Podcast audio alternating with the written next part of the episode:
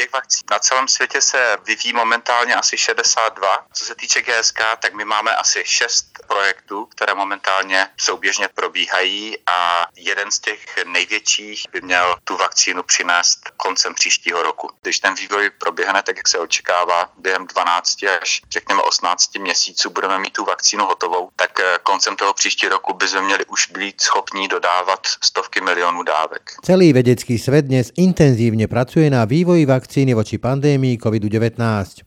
Reálnu odpoveď v podobe účinnej i bezpečnej vakcíny ale môžeme očakávať zrejme až v druhej polovici budúceho roka, hovorí mikrobiológ dr. Ivo Vojtek. Korona je však vírus, no a tie majú podľa vedcov veľkú schopnosť mutácií. Čo teda, ak súčasný COVID-19 mutuje do iného typu ochorenia? Aká bude odpověď vedy? Víme, že tohle se stává. To se stává i s chřipkou. Takže vlastně ty vakcíny, které se vyvíjí, tak vlastně tohle berou v potaz. Takže vlastně ona dokáže pomoct chránit proti té chřipce na začátku a vlastně troška ta imunitní odpověď je o něco jakoby širší. Ta naše vakcína vlastně má adjuvant a tady ten je specificky vyvinutý pro pandemické vakcíny, kde přesně tohle se očekává. Istá variabilita, je? Přesně tak. Ideálnou a racionálnou odpověďou na pandémiu korony do budúcna by preto bolo celosvetové povinné očkovanie. Zdá sa však, že nežijeme v ideálnom svete a racionálne argumenty nie vždy zaberajú. Preto bude takéto riešenie zrejme až príliš futuristické. V ideálním světě by to bylo asi jako rozumné. Když odhlídnete od všech těch sociálních, politických aspektů, tak vědecky to dává jako smysl. Jenomže samozřejmě v dnešní době narážíte na interpretaci lidských práv a kulturní přijatelnosti tady takových opatření, kdy třeba Evropa samotná je velice roztříštěná, co se týče povinného očkování proti známým onemocněním. Takže my se nedokážeme ani dohodnout na tom, jak očkovat proti spalničkám. Takže takové opatření je jako velice futuristické. Ako u nás, tak i vo svete silne hnutie tzv. antivaxerov. A ešte ani len vakcínu proti korone nemáme a už sa na internete šíria všemožné divoké špekulácie o tom, že ide o plán akýsi temných elít, ako nás ňou vyhľadiť, alebo naopak začipovať a tým ovládať. Mě to fascinuje, že vlastně už máme konkrétní debatu odpůrců očkování na vakcínu, která vlastně ještě ani neexistuje, což je fascinující. Tady u těch skalních odpůrců toho očkování, já bych řekl, že to je až iracionální debata. Tam vlastně můžete ukázat jakákoliv fakta a ten lidský názor to nezmění. Já myslím, že co je pro nás nejdůležitější, je soustředit se na tu většinu populace, že vlastně většina těch lidí statisticky tomu očkování celkem věří. Je to taková tichá většina, možná by měla být přestat být tak tichá, ale měli bychom se spíš soustředit soustředit na to, odkud vlastně ty lidi berou ty informace, na základě kterých se rozhodují. Porážkou korony ale ešte nič nekončí. Ako globálna civilizácia zrejme vchádzame do novej éry, éry pandémií. V nejakej forme sa preto súčasná pandémia môže v budúcnosti opäť zopakovať. Bude se opakovat, je to velice pravděpodobné.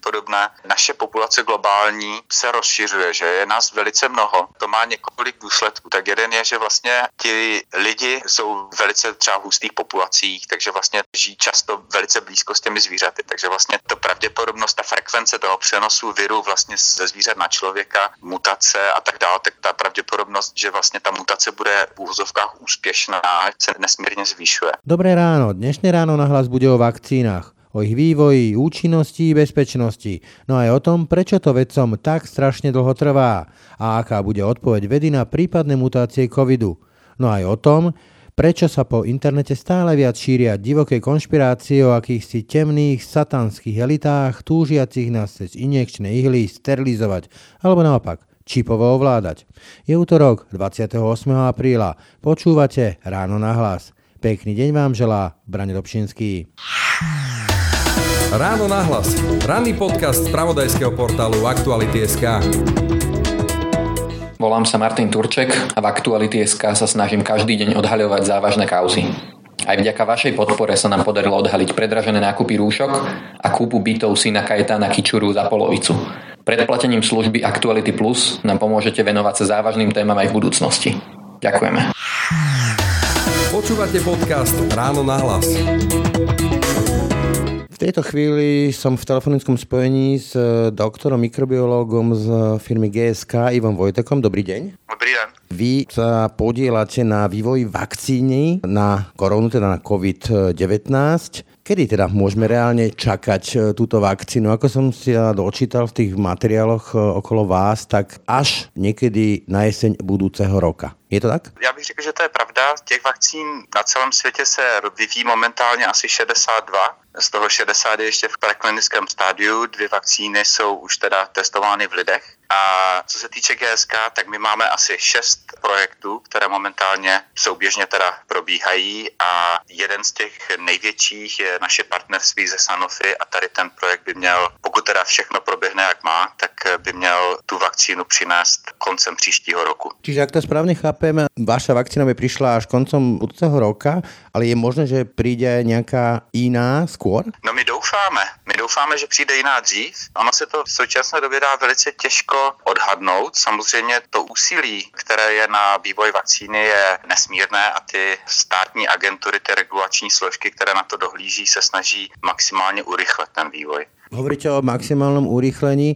Môže to ísť povedzme aj na úkor bezpečnosti, že sa povedzme nejak skrátia tie klinické testy na ľuďoch alebo že sa obídu, aby tá vakcína bola čo najskôr, tak možno nebude až taká bezpečná? To bych neřekl, já myslím, že to urychlení je spíš ve smyslu té koordinace a prioritizace těch projektů, jo. protože když si třeba normálně zažádáte o povolení nějaké studie, tak můžete čekat několik měsíců, než se to schválí a vlastně tady ty projekty na COVID probíhají prioritně. Povedzme si teda vlastne, koľko trvá vývoj vakcíny tak štandardne a prečo to trvá celé mesiace? No, zajímavá otázka. To se těžko na to dá jako jednoznačně odpovědět. Když si to vezmete od, řekněme, objevu toho patogenu a identifikace těch antigenů, které do té vakcíny potom jdou, tak ten preklinický až ukončení klinické fáze může trvat třeba 5 až 10 let.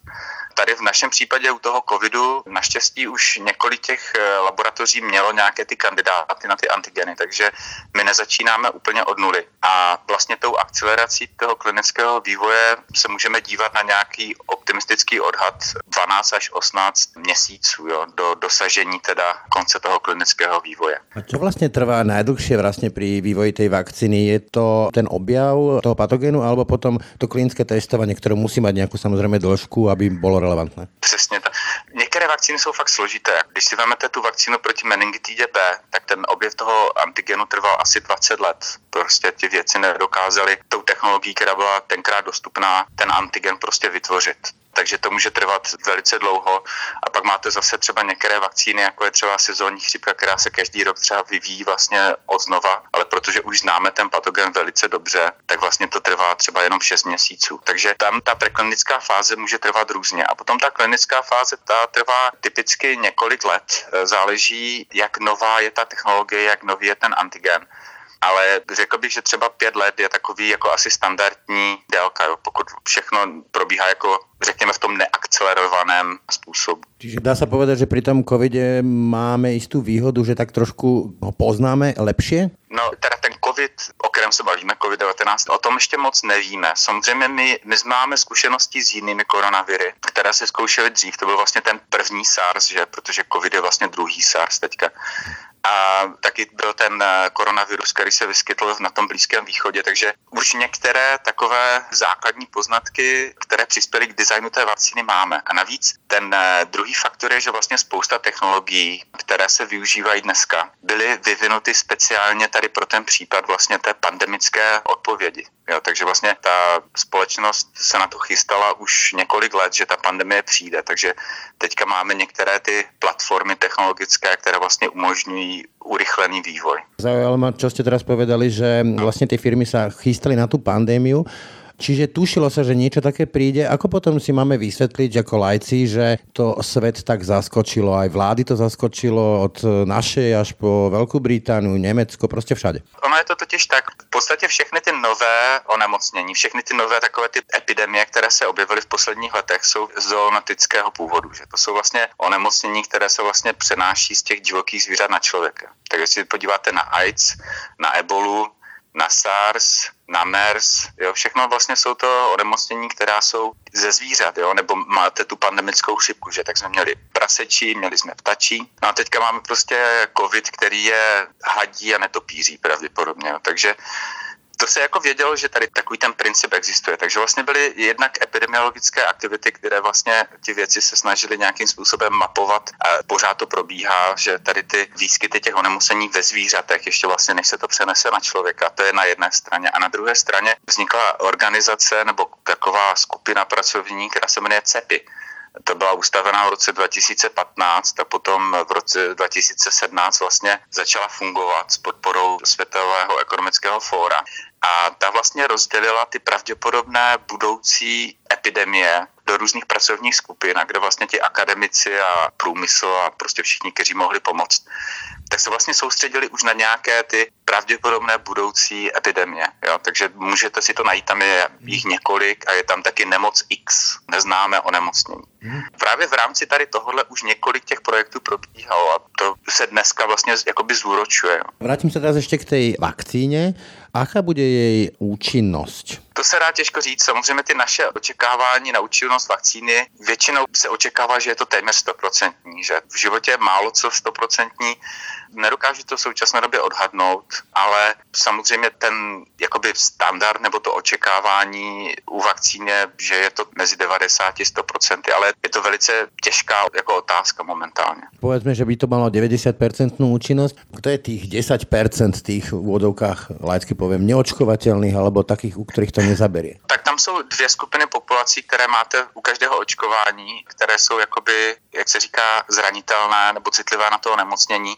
Jednak jsou to pacienti nebo lidé, kteří vlastně nemají tu dostatečnou imunitní odpověď jo, z různých důvodů. Tak může to být jejich nějaké chronické onemocnění, třeba mají nějakou imunosupresivní léčbu, jo, nebo měli nějaké onemocnění jiné chronické, které prostě neumožňuje rozvoj těch protilátek, jak by, jak by se očekávalo.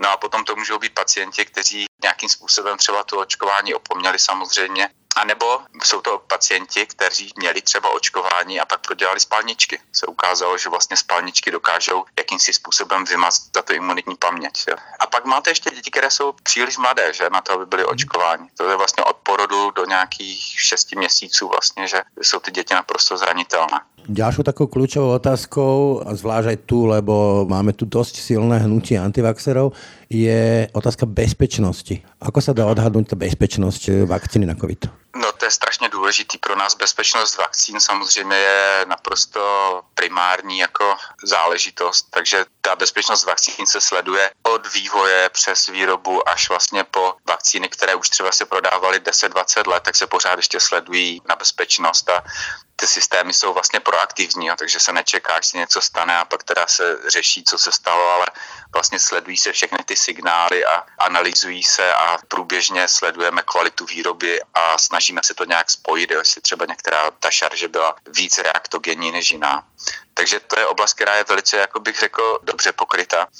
Samozřejmě ta otázka bezpečnosti čehokoliv, jo, když vlastně jdete do nějakého zdravotnického zařízení a máte jakoukoliv intervenci, tak je vždycky důležitá. Že samozřejmě je to normální, že lidi se na to ptají a je to správně, že vlastně se zajímají o své zdraví a tak dále. Ale je to otázka, odkud berou ty informace. Že? No to se právě chcem spýtať, lebo můžeme u těch našich slovenských antivaxerov čítať eh, hrozostrašné příběhy o autizme a hliníku a smrtiach a sterilizácii a sterilitě a neplodnosti. Vaša odpověď? Je to velice složitá otázka. Tady u těch skalních odpůrců toho očkování, já bych řekl, že to je až iracionální debata. Tam vlastně můžete ukázat jakákoliv fakta a ten lidský názor to nezmění. Já myslím, že co je pro nás nejdůležitější, je soustředit se na tu většinu té populace, že vlastně většina těch lidí statisticky, já myslím, tomu očkování celkem věří. Je to taková tichá většina, možná by měla být přestat být tak tichá ale měli bychom se spíš soustředit na to, odkud vlastně ty lidi berou ty informace, na základě kterých se rozhodují. Že? Tak asi za posledních, já nevím, několik let vidíme ten růst toho populismu a ztrátu důvěry v elity, ať jsou politické nebo vědické. A lidi se spíš vlastně obrací jakoby sami na sebe, na ty svoje sociální skupiny, kterým věří No a právě tady v těchto ekosystémech se objevují ty dezinformace a ty nepravdivé informace a lidi se často stávají obětí tady toho. Je to otázka důvěry. Já nevím, e, či to viac vydesí alebo pobaví niečo medzi tým u mňa, keď sa dočítam, že vlastne toto celé je vymyslené na to, aby sa mohlo masovo očkovať s nejakým čipovaním a sterilizovať. No to je takový evergreen těch eh, konspiračních teorií a mě to fascinuje, že vlastně už máme konkrétní debatu odpůrců očkování na vakcínu, která vlastně ještě ani neexistuje, jo, což je fascinující. Vrátím se ještě teda k té vakcíně. Dobre, hovoríte teda, že povedzme na jeseň budúceho roka by to u vás mohlo byť hotové. Otázkou je potom výroba a ako rýchlo sa to dostane k ľuďom, aby to teda reálně mohli být zaočkovaní. Přesně.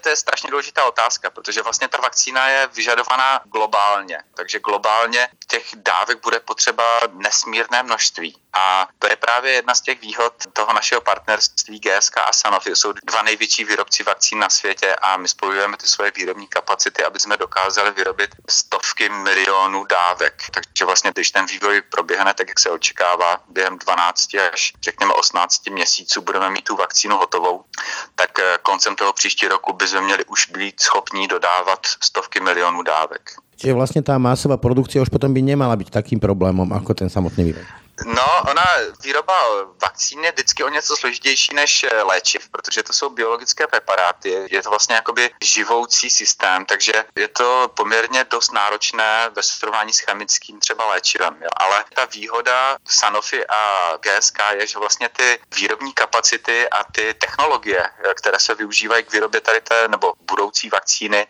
tak vlastně už jsou zavedené. My máme prostě ty kapacity dostatečné na to, aby ta vakcína mohla zrovna vlastně naběhnout do výroby. Nemusíme stavět žádnou továrnu na to. Čo keď ale přijde nějaká mutácia COVID-19, už jsem počul, alebo teda čítal různé odpovědi vedců na to, do jaké míry je COVID-19 mutovatelný, ale zhodují se v tom, ano. že můžu přijít nějaké mutácie. Co potom? Ano, ano.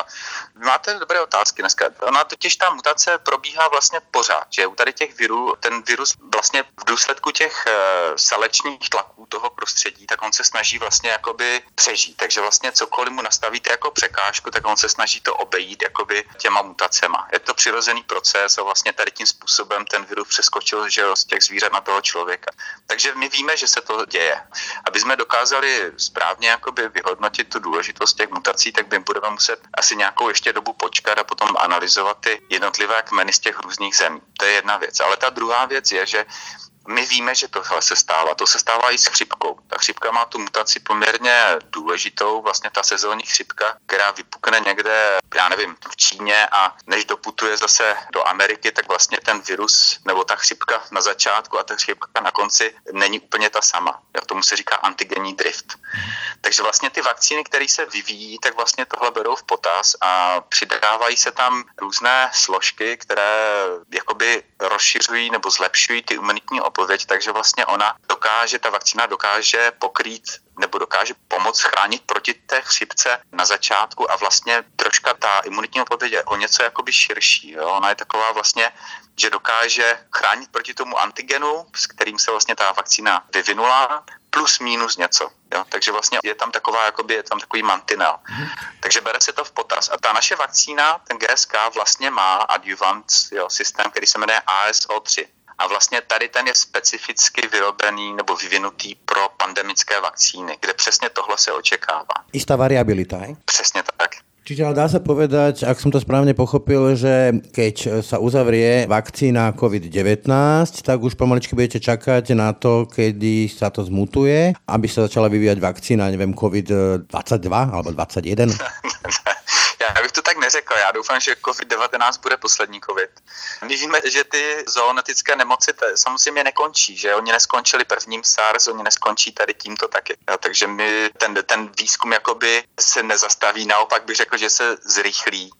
Ale co se týče teda COVID-19 vakcíny jenom, tak já si myslím, že z těch 62 a možná ještě víc projektů, které máme na tu COVID vakcínu, já myslím, že prostě mělo by to asi adekvátně pokrýt tu potřebu. A opravdu já myslím, že ještě brzo spekulovat o tom, jak ten virus COVID-19 se vyvine do budoucnosti, to samozřejmě bude pod velice bedlivým zkoumáním všech těch expertů. A já myslím, že je potřeba počkat. Pýtam se preto, lebo se začíná diskutovat o tom, že či vchádzame do nějaké éry pandémii, že prostě toto, čo zažíváme dnes, se bude opakovat v nějakých obmenách, samozřejmě myslím medicínských, znova a znova. Bude, bude se opakovat, je to velice pravděpodobné jak jsem o tom mluvil, ono, ti lidi vlastně, naše populace globální vlastně se rozšiřuje, že je nás velice mnoho a to má několik důsledků. Tak jeden je, že vlastně ti lidi jsou velice třeba v hustých populacích, takže vlastně žijí často velice blízko s těmi zvířaty. Takže vlastně to pravděpodobnost, ta frekvence toho přenosu viru vlastně ze zvířat na člověka, mutace a tak dále, tak ta pravděpodobnost, že vlastně ta mutace bude v úvozovkách úspěšná, že vlastně jako toho člověka dokáže nakazit a pak se přenést na dalšího člověka, se nesmírně zvýšuje.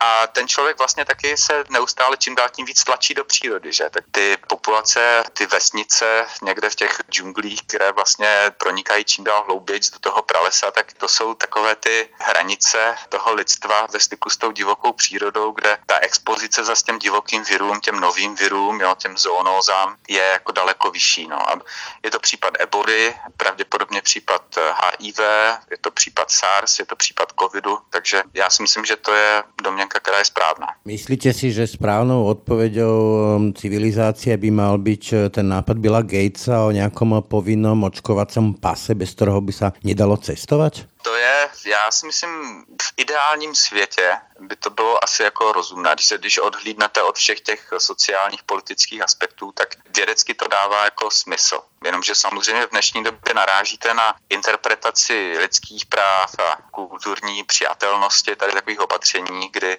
Třeba Evropa samotná je velice roztříštěná, co se týče povinného očkování proti zavedeným jo, nebo známým onemocněním, takže my se nedokážeme ani dohodnout na tom, jak očkovat proti spalničkám. Jo. Takže takové opatření je jako velice futuristické. No například náš minister přichází s takým nápadom, že trestnoprávnych důsledků a finančných důsledků voči antivaxerom, teda že by znášali povedzme následky e, liečby, ak by sa nechali zaočkovať. Myslíte si, že ta cesta represie je dobrou cestou? Já jako z pozice GSK se nemůžu jako vyjadřovat k nějakým opatřením konkrétního státu. Samozřejmě každá společnost má svoje přijatelné meze, co je a co není správné. Takové opatření by určitě nebylo výjimkou. Ty sankce finanční se objevují v několika zemích světa, takže nebyla by to, nebyla by to výjimka. Kritici ale hovoria, že něco za něco, malo by tam být potom aj nějaký, že povedzme, že fond, a která reálně existuje a nějaké negatívne následky a všetko má aj negatívne následky, nič nie je 100%. Myslíte, že by to mohlo fungovat takto? No, ani to by nebyla výjimka. To taky existuje ve Spojených státech, je fond na tady takovéto případy, kdy se vlastně jakoby ty firmy vlastně přispívají do nějaké, je to takové jakoby, já nevím, jestli pojištění je správný výraz, ale je to takový fond vlastně, ze kterého se dají kompenzovat takové případy. Ještě když se vrátím k té vakcíně, otázkou je potom aj očkovanost celé té populace. V jaké míře by mala být, povedzme, v rámci toho covidu zaočkovanost populace, aby to naozaj malo reálný výsledok? Když si vezmete vůbec jako všeobecně tu otázku, jo, kolik procent pacientů nebo populace musí být proočkováno, tak to většinou se odvíjí od toho bazálního reprodukčního čísla, že to je to R0. Takže u spálniček, kde je to velice vysoké, to je 12 až 18, takže jeden člověk nakazí 12 až 18 dalších, tak tam máte proočkovanost, musí být až 95%, záleží podle kterého modelu se na to podíváte, ale asi tak nějak. U toho covidu to R0 se udává poměrně nižší. Já myslím, pokud to nespletu, tak to bylo někde kolem dvou, tří. To znamená, že ta proočkovanost pravděpodobně bude taky nižší. Jo? Takže to je asi, se uvádí kolem 60%. Jenomže samozřejmě tam je důležitá ta účinnost té vakcíny, takže vlastně o co nižší účinnost vakcíny, o to vyšší musí být proočkovanost. A potom je ještě takzvaný fenomén eh, overshooting jo, u těch epidemí, kde vlastně teoreticky máte nějakou tu hranici 60%, kde vlastně, když 60% populace je imunních, tak ta epidemie nepostupuje, jenomže ta dynamika té epidemie, když se dostanete i na těch 60%, tak kolikrát těch 60% prostě přeskočí, že? To jsou studie, které to, mm-hmm. samozřejmě se tím zaobírá spousta expertů momentálně, no a u těch 60% se to nemusí vždycky zastavit. A druhý důležitý aspekt je, že tady ty metody nebo ten modeling vlastně předpokládá homogenní míšení vlastně těch chráněných a nechráněných jedinců. Takže homogenní míšení populace. A to víme, že taky se nestává, že máte vlastně takové ty kapsy podočkování, kde vlastně ty spalničky třeba vlastně se vyskytnou a pak se rozšíří po celé zemi. Úplně na záver eh, vidíme, jako korona mení spoločnost, to všechny ty sociální opatření, ekonomika a tak dále. Bol prelomový COVID aj z hľadiska vakcín, alebo teda vývoja vakcín a celého toho priemyslu za tým stojaceho? Já myslím, že v současné době to naprosto změnilo ten způsob, jak spolupracujeme, protože samozřejmě veškeré tady to soutěžení šlo naprosto stranou ty vakcíny, které vyrábíme nebo se podílíme na těch partnerství, tak samozřejmě vůbec se nepočítá nějaký budoucí zisk. Jo. Vlastně všechny ty nové vakcíny, se kterými doufáme, se setkáme v příštích letech, by ten zisk krátkodobý by měl jít zpátky vlastně do toho vývoje pro koronavir. No a ten společenský dopad, to já si myslím, tomu se velice věnujeme, jsme velice zvědaví, jak to dopadne. Jedna velká obava je, že lidi zapomenou na ty existující očkování, že my máme spoustu vakcín, které nám pomáhají se chránit proti existujícím nemocím, které nás můžou oslabit. Že? A vlastně, jak jsme se bavili o těch spalničkách, ty můžou vlastně oslabit ten imunitní systém a v důsledku toho můžete dostat nemoci, které byste další třeba nedostali. Jo? po několik let po spalničkách. To je otázka meningitidy, že? S hodou okolností máme imunizační týden světový, který začíná 24. dubna, světový den meningitidy. Takže jako jestli bych měl jeden takový aspekt, který bych doufal, že to změní společensky, tak to je to, že ty lidi se vrátí zpátky k tomu očkování a k té prevenci. Preto len ešte mi napadlo na záver, vieme, že vývoj liekov je veľmi drahá záležitosť. Koľko stojí vlastně vývoj vakcíny? To záleží, záleží, jak daleko od toho klinického stádia začínáte, ale ty klinické studie musíte uvědomit, že tam jsou třeba desítky tisíc lidí, že to probíhá v několika zemích světa, je to velice rozsáhlé. Uvádí se, že ty částky jsou v řádech někdy milionů, milionů dolarů. Tolko Ivo Vojtek, ďakujem za rozhovor. Děkuji. Ráno nahlas. Ranný podcast z pravodajského portálu Aktuality.sk. Dobrý deň, som Peter Bardy a som šéf-redaktor spravodajského webu Aktuality.sk. Aktuality.sk robia profesionálnu žurnalistiku vo verejnom záujme a sme na to právom hrdí. Aj dnes, v čase koronavírusu, prinášame dôležité informácie a odkrývame kauzy s riešením tejto problematiky u nás. Robíme to pre vás a robíme to aj vďaka vám a vašej podpore. Na stránke www.aktuality.sk lomka plus alebo vo všetkých článkoch s označením plus nás môžete podporiť je to dôležitejšie viac ako kedykoľvek predtým. Ďakujeme. Počúvate podcast Ráno na hlas. To bolo z dnešného rána na hlas už naozaj všetko. Počúvajte nás každé ráno na webe aktuality.sk lomka podcasty, ako i v ďalších podcastových aplikáciách. Pekný deň a pokoj v duši pre Braň Robšinský.